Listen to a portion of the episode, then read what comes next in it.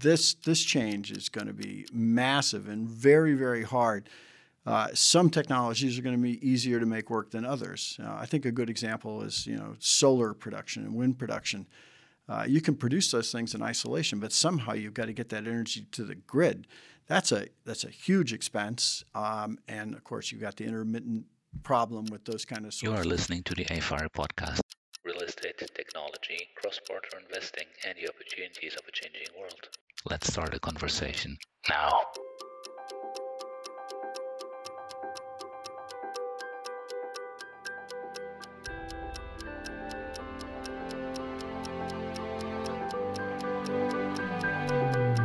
So here we are at the end of June in 2022, and it seems that every time we look at the news, it's another story about the melting of the ice caps, new record high temperatures, epic storms, fires, droughts of biblical scale, geopolitical instability, and civic unrest that we really haven't seen before. It sometimes feels like we're trapped in the bleakest dystopian Hollywood movie you can imagine, but perhaps our fears are obscuring opportunity.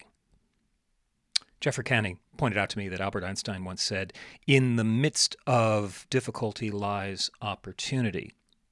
And Jeffrey, who's the CEO of National Real Estate Advisors, along with his colleague Darb Malik Madoni, wrote a fascinating white paper called Climate Change is Generating a Tech Revolution. And in that white paper, he wrote, Rather than imagining a world ravaged by climate change, dare to imagine a world magnificently transformed by the technologies that are created to fight that climate change. We believe that is our future.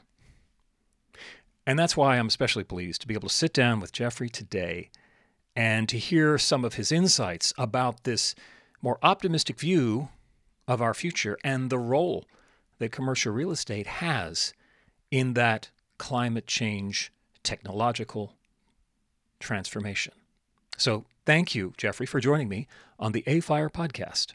Well, thank you for inviting me to, to talk to you today. Why, why don't we just set the stage to start with in the conversation about what is the state of play, and, and certainly from a real estate perspective and the built environment perspective, what is happening with climate change? Well, climate change is uh, accelerating rapidly. Uh, every piece of scientific evidence that's legitimate uh, would confirm that. Um, and people are reacting to that. I believe people are reacting to that. Our government's not as fast as we would like, but the private sector is reacting quickly. Uh, and that's really one of the reasons we wrote this paper. Um, it's it's the private sector that's going to ultimately deliver the fundamental solutions to our problems. It's not going to be the government. And private enterprise, even though certain sectors might have a reputation for having their head in the sand and not wanting to recognize uh, what's happening, uh, in the end, if you're a successful entrepreneur or businessman, you got to face reality. And that reality is is not just dawning on a lot of big corporations. It is it's gospel now, yeah. and they are reacting with all kinds of technologies to to take advantage of the future the profits are going to come. I mean, I think most people are motivated by uh, generally good impulses to begin with, but then you couple that with the possibility of gigantic profits, and things start to change. It also seems to me that at least the institutional investor marketplace has been taking somewhat of a leadership role, depending on what part of the world you're talking about, uh, in terms of saying this is important. We, we need to be thinking in terms of sustainability. Certainly, uh, the European and the Canadian investors that are within AFIRE have been talking a lot about this for a long time, but suddenly there's greater energy.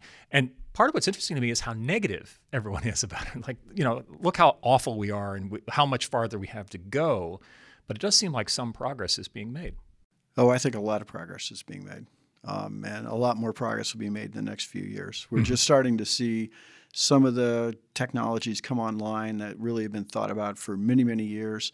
It takes a very long time to uh, to change an environment that's been built over a very long period of time.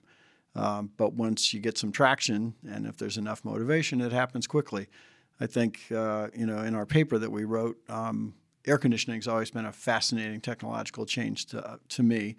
And I should I should add that you know we one of the reasons we think about these things, and we've written a variety of white papers on different kinds of technologies. Now, technologies have changed the way we live, and then therefore the built environment is because our, our investment strategy is we, we just build new stuff. Uh, and when it gets uh, even remotely obsolete, we get rid of it. Yeah. Because we believe, um, oh, well, I guess based on a book I read many, many decades ago, uh, Alvin Toffler's Future Shock. I don't know if you ever read that Absolutely. book. Absolutely. Uh, and uh, it generates a lot of the motivation I have for trying to anticipate what the future is going to bring. Because if you're not conscious of what's happening around you, ultimately you wake up one day, as he said, he prophesized in his book or predicted, you'll wake up and you'll have culture shock and you won't even know what it is that's bugging you. Uh, and as a former Peace Corps volunteer who lived in an African village for a couple of years, I have an idea what culture shock's all about and what reverse culture shock's all about.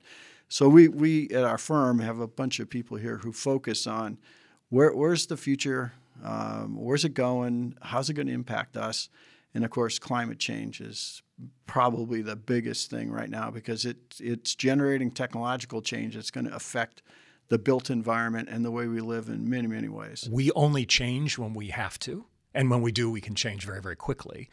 But it seems like we're now at, at a state where, to a certain extent, we have to. We have to move. And so it's a lot easier for us to embrace change because change is hard. It's, it's difficult. It's uncertain.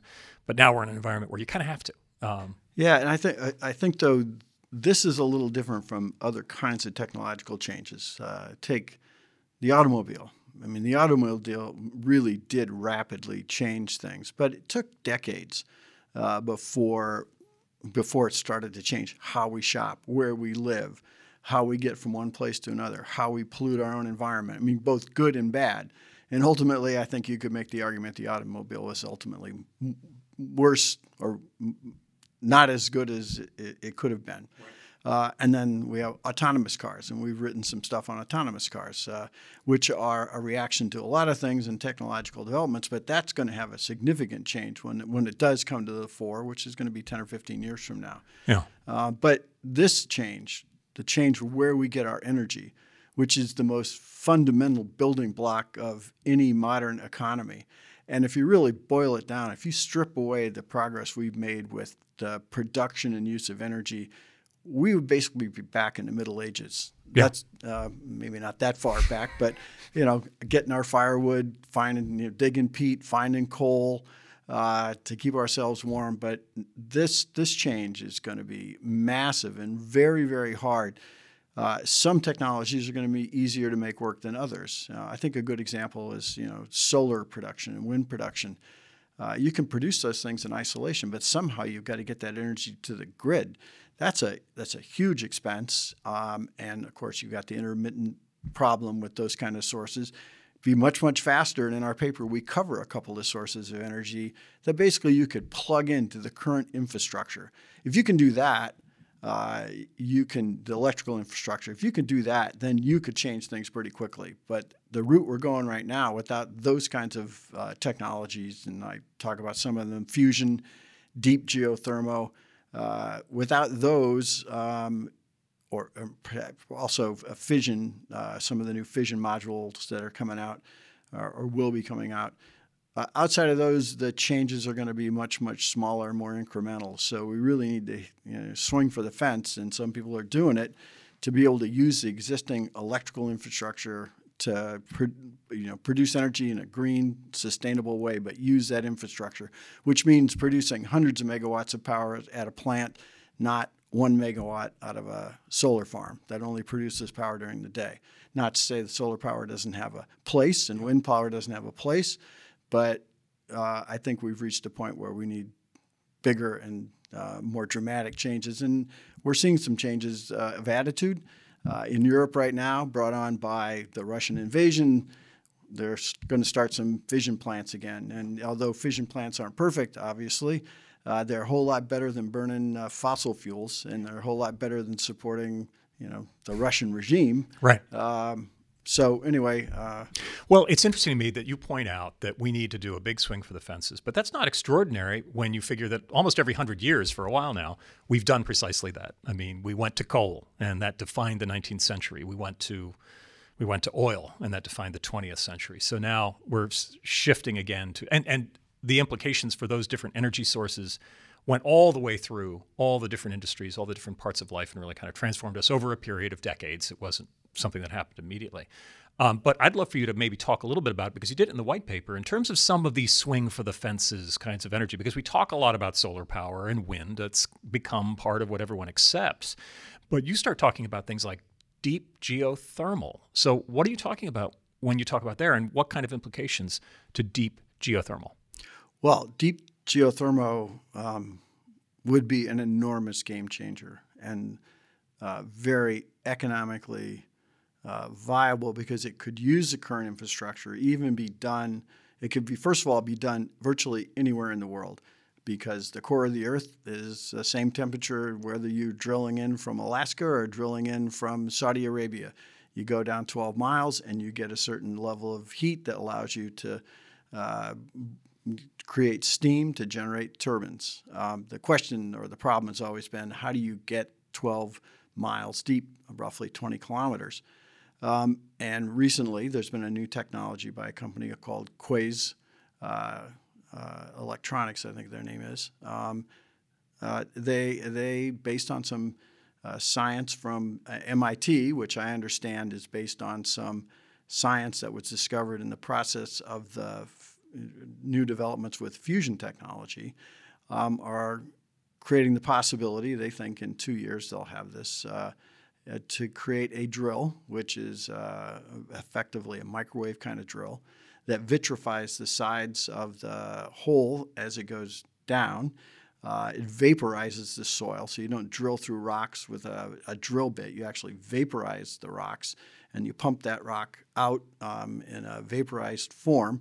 And as you do that, it vitrifies the sides of the hole, so you effectively have a glass-lined hole, uh, and you go down 12 miles to get to the heat that it takes to generate a power plant. Now, the beauty of this, if it works, and I'm optimistic based on what I've seen that it will work. Um, that uh, you could build this every existing power plant in the world that has a gas-fired or oil-fired steam turbine uh, could drill a hole and use that energy source, the heat source from below, to continue doing exactly what it's doing. And of course, the high transmission lines are already at these sites. So the ability to do this anywhere in the world um, is just, it's the biggest game changer. Of all the technologies I've read about, this is the one that you think, wow. And this particular company has a bunch of oil field drilling specialists involved with it. I mean, think about what the oil companies have done in terms of drilling technology. Uh, and they're involved in this, and uh, that's very encouraging to me. Uh, and interesting, the uh, ARPA, uh, ARPA-E, which is the Advanced Research Project uh, arm of the you know, Defense Department, but they now have this E section of it. They're involved in this, and they've done some grants. And, and I think, interestingly, the, some of the techno or some of the research they're doing is being done in Tennessee. Uh, at Oak Ridge Laboratories, which would be very fitting. Yeah. Um, so I think that is, you know, that could change things in a huge way. Mm-hmm. Uh, and of course, um, there are some others. Fusion. Yeah. Uh, now, every many people would laugh about fusion, but there seems to be so much activity around that, and uh, some new fusion experimental um, reactors being created all over the world at the moment. It seems like there's more energy than there has been for the dec- over the last few decades. There's a lot of energy, a tremendous amount of energy. There's a wonderful new book that came out last year uh, called The Star Builders. Um, the author's name escapes me at the moment. It'll come to me, but uh, I recommend it. Um, put a lot of people to sleep, but I thought it was very exciting. And it, it is, in many respects, a uh, summary of what's gone on uh, recently over the last 10 or 15 years, what's going on right now, where it's going on, uh, who's funding it. And uh, since that book was written, there have been a couple of big milestones hit uh, that actually are discussed in that book. Um, now we're nowhere near, or some some of the people involved would say we are near a solution to this. Um, it's clear that we we will get there one day. How soon we'll get there, I don't know. But like geothermal energy that we just discussed, uh, it's limitless free energy. Yeah. Um, and both of those sources, if you think about energy as the building block of economic progress, uh, free, pollution free energy has the ability to make us all rich. Yeah. Uh, every single person on Earth uh, could live the kind of life that we can only dream about. So, is it worth spending money on fusion? Yeah, people are. And Yeah. one, of, one of the points the book makes that I think is also true of the, of the geothermal drilling technology uh, there's private sector capital, billions and billions and billions of dollars coming into these spaces. And uh, that doesn't happen unless a lot of people with very uh, cold eyes, if I can use that term, uh, who aren't uh, doing there's not donations. These are we think that this technology has reached a stage where we can make some money. Yeah. So it's not you know it's not two million dollar grant from the government. We're talking about billions and billions of dollars. So that's a good indicator that there's something real that could happen sooner rather than later. If well, let's let's think about this a little bit. You know, if if if sources such as fusion or um, or uh, deep geothermal become a reality, we still are going to have some issues from an infrastructure standpoint. You know, kind of moving ourselves to an electrification kind of environment where all the cars are electric and everything we do is electric. But that also means storage. Um, and you talked a bit about it in your white paper around the different forms of storage and the development that's taking place in terms of battery or other uh, sources of energy storage. Uh, How do you think that is going to be evolving? Yeah, I think um, I guess a, a premise that I'm operating under is that in order to eliminate the use of fossil fuel, you have to have a complete electrification of our energy infrastructure. Uh, in the United States, uh, you know, oil is essentially only used for transportation. So, Yeah. if we can eliminate the transportation uh, use of oil for transportation, we could uh, eliminate most of our CO2 emissions here. We've still got coal plants and, and some uh, gas plants, but eventually they, they would go away as well. Um, but I think um, the electric car movement is uh, well in hand. And I think, again, you know, look at the money. Uh, GM, Ford, uh, via, uh, uh, Volkswagen, uh, everybody, every car company in the world sees their future in electric cars, and they are producing more models every day. I've been an electric car driver for a long time. Uh, I was reading an article the other day. I think it was a Hyundai's Ioniq uh, car, and I, and they were just saying what a fantastic car it was. And I happened to be on the freeway, and I saw two of them, uh, two different models. Yeah. And, uh, it, so that that's happening very quickly, and, And, and that's a far cry from, say, the, the luxury electric car that's only available to a select few. When you're talking about Hyundai producing, that's much more of a mass market uh, That's right. vehicle. And Bolt just reduced their the or GM just reduced the price of Bolt to Yeah. twenty seven thousand dollars, which is Wow. very uh, affordable for most people, and that, that is before any tax credit that they might get. And GM still gets tax credits. Fantastic. Um, so, but, but isn't there a bit of a kind of a wall that we're facing in terms of the, the limitations of lithium and lithium ion batteries, you know, in terms of being able to keep creating them? I mean, there seem to be a lot of issues around that. What do you think? What do you think has to happen for this to become truly uh, the standard? Well, I think we, we have problems with precious metals. We have problems with you know getting uh, nickel. Uh, we have problems with um, lithium, lithium production. Uh, it's dominated by a few companies today, but in the United States and in Canada and Australia and actually all around the world, there is a huge amount of money going into the production of, of lithium and uh, lithium uh, hydroxide. I happen to be an investor in a company. Uh, I think in. I think in the state that you, uh, North Carolina. uh I think you went to school in North Yeah, Carolina, didn't you? Yeah. And uh, there's a company down there that um, is very exciting to me uh, for a whole bunch of reasons, not least of which it's in the United States. So there are there are uh, people developing lithium mines all over the U.S. and in Canada and North America. So ultimately, I think, and lithium is not a rare commodity Right. at all. Right. just It's pretty que- common, yeah. it's common. It's a question of producing it, and uh, it's the rare metals that are are, are at issue. Uh, but capitalism will solve that problem for us. Okay. I really, I really believe that, um, and I think sooner rather than later, uh, this mine in North Carolina that that I'm interested in, uh, I think will be a good test case because it sits in the middle of where many of the uh, new uh, electric car factories are going. Okay. Tesla has given it a huge order. Uh, it just needs some permits from the county and from uh, the jurisdictions around it. Uh, and will they get them? I think they'll get them. Uh, Oh, that's exciting. We'll see. But I think Um, you know, the combination of uh, new battery technology, solid state batteries in particular, uh, which um, look like they're poised to become uh, not common, but become viable and then perhaps common in the not too distant future, they will really accelerate this move to, to electrification because they can store so much power, so much more power than a regular lithium ion battery with a lot less weight. Right. Um, but I, I think what's really what one of the things that's really going to compel uh, the electrification of our transportation sector is people driving electric vehicles.